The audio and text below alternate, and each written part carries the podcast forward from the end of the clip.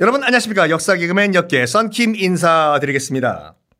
그 지난 시간에 그 미군의 지원을 받은 프랑스가 소위탄 같은 걸 사용하면서 전세를 뒤집혔다 뒤집었다라고 말씀드렸는데 어 점점점 밀리던 그 호치민의 월맹군이 승부수를 하나 띄어요. 뭐냐? 이때만 하더라도 남베트남, 사이공을 어, 비롯한 남베트남은 프랑스가 완전히 지배를 하고 있던 상황이었어요. 북베트남은 호찌민의 그 컨트롤 하에 있고 어떤 생각을 하냐면 아, 이 정말 이 통일 전쟁 이 완수를 하기 위해서는 그 호찌민 입장에서 봤을 땐 저 밑에 있는 사이공까지 쳐들어 내려가야 되는데 지금 중부, 다낭 뭐 이쪽을 통과하기는 너무 힘들고 뭘 할까? 지도를 가져와라. 네. 지도 펼치는 소리였어요. 음. 아, 음, 이야. 그래. 이, 삥 둘러가지고 사이공을 치자. 어? 삥 둘러간다는 건 무슨 소리입니까? 삥 둘러간다는 것은 삥 둘러간다는 얘기다. 아, 그렇게 쉽게 말씀하시니까 이해가 됩니다. 예? 자, 여러분 지도를 한번 보세요. 지금 보, 지도 보시고 보셔야 돼요. 자, 베트남과 인도 차이나 반도 지금 지도를 보시면 베트남이 남부로 길게 지렁이 같이 뱀 같이 길게 된 이유는 그 남북으로 길게 펼쳐져 있는 안남 산맥 때문에 그렇다고 말씀드렸죠. 산맥 때문에 가로막혀 가지고 해안가를 따라서 길게 형성이 된 나라인데 어, 그 안남 산맥만 왼쪽 서쪽이죠. 서쪽으로 넘으면 라오스라는 나라예요. 뭐 코로나 이전만 하더라도 많이 가셨죠. 루앙, 프라방, 방비행 그 서양 배낭 여행가들의 그 꿈의 종착지라고 하는 루앙, 프라방 등등등등. 아유, 그나 가면 좋아요, 거기요. 어쨌든 간에 라오스란 나라가 있는데 요 라오스 땅으로 들어가 가지고 거긴 아직까지 이제 프랑스의 영향권이 아니기 때문에 폴짝 산맥 넘어 가지고 라오스로 들어가서 라오스 땅 따라 가지고 쭉 라오스 보면 여러분 메콩강이라고 보이죠. 메콩강. 메콤강이 아니라 메콤한 건 짬뽕이고 메콩강이란 강이 보일 거예요. 라오스 따라가지고 남북으로 그 강 따라서 쭉 내려와요. 남쪽으로 북에서 쭉 내려온 다음에 캄보디아 찍고 바로 남쪽 끝까지 내려와서 메콩강 남쪽으로 내려와 가지고 바로 오른쪽으로 딱 틀, 틀면 바로 사이공이잖아요. 지도를 보셔야 이해, 이해가 되거든요. 이해되시죠? 고 루트로 가자라고 결정을 내립니다. 그러기 위해서는 이 산맥을 넘어야 되는데 안남 산맥, 이 안남 산맥이 굉장히 높거든요. 아, 좀, 야, 그나, 그나마 좀 안 높은 데 좀 찾아봐라, 여기. 좀 넘, 넘어가게. 어, 어, 여기 괜찮습니다. 여기, 여기 이름이 뭐냐? 디엔피엔 푸라는 곳입니다. 아, 이름이 좀 외우기가 어렵구나. 디엔피엔 푸. 썬킴과 같이 이렇게 따라하니까 좀 이해가 쉽군. 디엔비엔 푸. 디엔비엔 푸라고 해가지고 그 이 베트남 북베트남과 라오스 국경지대에 있는 산악지대거든요. 산악지대에 있는 산악 마을인데 상대적으로 좀 그 고도가 해발이 낮아요. 여기를 넘어서 여기를 넘어서 라오스로 들어간 다음에 쭉 밑으로 가서 캄보디아 찍고 바로 우회로 쳐서 사이공으로 들어가면 되겠다. 아, 그래 이 방법 정말 효과가 있을 것 같아. 가자. 예. 프랑스가 그건 가만히 보고가 있었겠습니까? 아, 라오스 넘어오는구나. bonjour. 하하. look down, look down, 5 or 6 or one day more. 레미제라블. 프랑스도 당연히 거기 막 정부 첩보가 들어왔겠지요. 티엔, 피엔, 푸? 거길 넘어온다고? 마가, 봉주르. 본국에서 정예 병력 2만 명을 데려와요. 프랑스도. 호치민도. 그래. 어차피 지금 밀리는 상황에서 여기서 마지막 결전을 하자. 마지막 승부수를 띄워요. 이 DNPN2에서 산악전을 벌이면서 좋다. 우리도 가용할 수 있는, 쓸 수 있는 모든 군사들을 다 긁어 모아가지고 DMPN프에 집결시켜라.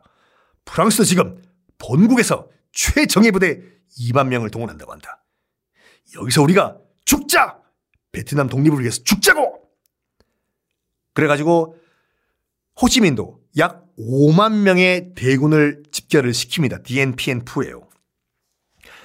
그런데 그 여기가 굉장히 높은 산악지대거든요. 어 일단은 프랑스 같은 경우에는 다 이 수송기를 이용해 가지고 그 뭐 무기라든지 뭐 군사 병력 같은 걸 다 실어서 낙하산으로 떨어뜨려. 뿌앙 퓨퓨 뿌앙 퓨퓨 이런 식으로 그 고산지대. 근데 호치민 같은 경우에는 아무것도 없잖아요. 무슨 뭐 헬기? 무슨 헬기야 지금요. 총도 없는데. 어떻게 하냐. 산, 산 꼭대기까지 올라가야 되잖아 지금요. 어떻게 하냐면 10만 명의 민간인들이 자발적으로 도와줘요. 10만 명의 민간인들이 뭘 하냐면 일단 땅 밑에서 중기관총, 대공포 다 분해해서 사람이 짊어지고 수백 킬로를 밤에만 걸어요. 낮에는 그 경찰기에 걸리니까. 밤마다 하룻밤에 15km씩 걸어가지고 산 정상에 다 일일이 그 분해서 실어요. 날라요. 10만 명의 민간인들이. 너 방화쇠 생겼냐? 네, 방화쇠 들고 있습니다. 개머리판은 개머리판은 내가 들고 있어. 다 올라가 가지고 산 꼭대기에서 다시 조립을 해요. 대공포 중기관총. 정말 인간 승리라고 하는데 프랑스는 다 낙하산으로 실어 나르고 호치민은 다 분해해서 낑낑낑낑 사람이 그 들어 날라 가지고 산 정상에서 다시 조립을 하고 드디어 대 격전이 벌어집니다. 이것이 이제 그 DNPN프 전투라고 하는데 DNPN프 전투 여기서 승패가 바로 결정이 돼요. 프랑스 완패를 해버립니다. 왜냐하면 이때는 그 정말로 호찌민이 여기서 죽자 인해 전술로 나갔거든요. 프랑스는 무기는 더 고퀄이죠 퀄러티가. 그렇지만 여기서 물밀듯이 죽자 나 여기서 너, 너희들 내가 세 명 죽이고 나 죽겠다! 베트남 독립 만세! 2만 명 아까 2만 명이 넘어왔다고 했죠 프랑스군이? 2만 명 중에 1600명 전사 프랑스군. 4800명 부상 1600명 실종. 나머지도 포로로 잡혔다가 본국으로 돌아간 건 반밖에 안 되고. 프랑스의 완벽한 패배였어요. DNPN프 전투. 오죽했으면 프랑스 총리가 파리의 의회에서 검정 양복에 검정 넥타이를 입고 나와가지고 공식적으로 프랑스의 패전을 인정을 했습니다. 이때 호찌민과 월맹군은 정말 울면서 만세를 외쳤다고 하는 것이 왜냐? 제국주의 프랑스가 베트남에 들어온 이래 처음으로 베트남이 완벽하게 프랑스한테 승리를 거둔 전투가 바로 이 DNPN프 전투였어요. 딱 BN, DNPN프 전투가 이제 프랑스에서, 프랑스가 완패를 한 다음에 총리까지 검은 넥타이 메고 아, 프랑스 총리죠. 파리에서 이제 그 패했다라고 보고를 한 이후 프랑스에서도 이제 반전 여론이 막 들끓었거든요. 뭐 하냐고 지금 그냥 사, 우리 젊은이들이 1600명이나 죽었다고 그만하라고 그래서 프랑스가 굴욕적이지만 먼저 휴전을 요구해요. 어이 호찌민 어, 봉주루 휴전하자.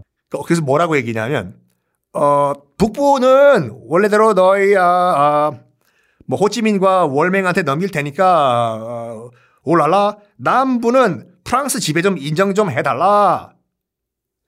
이게 말이 안 되잖아요. 보통 같은 경우는 뭐 진놈이 말이 많아. 인데 호찌민은 이걸 수용을 해요. 그래. 프랑스의 휴전 요구. 나 호찌민과 월맹은 받아주겠어. 왜냐? 그때 휴, 호치민이 그 휴전, 프랑스 휴전 요구를 받아들였다는 소식 듣고 엄청 반발했다고 해. 월맹군 내에서도. 뭐야? 우리가 이거 휴전 이따위 하려고 목숨 걸고 디엔비엔푸에서 싸웠어? 어? 중기관총 다 분해해가지고 산 꼭대기로 올라갔단 말이야? 뭐야? 호찌민 저거 물 아니야? 물? water? 어? 여기에 호찌민이 딱 얘기를 하는 게 뭐냐면 현실적으로 생각하라. 라고 설득을 해요. 봐라. 지금 프랑스가 DMPN프에서 완패를 했지만 사이공에는 저 밑에 있는 사이공에는 아직까지 프랑스군 대군 20만 명이 주둔하고 있다. 어? 이빨 빠진 호랑이도 호랑이다고 20만 대군이 아직 사이공에 있어. 게다가 지금 한때는 동맹이었던 중국이 말려요. 그 중, 지금 중국 공산당 모택동 정권이죠.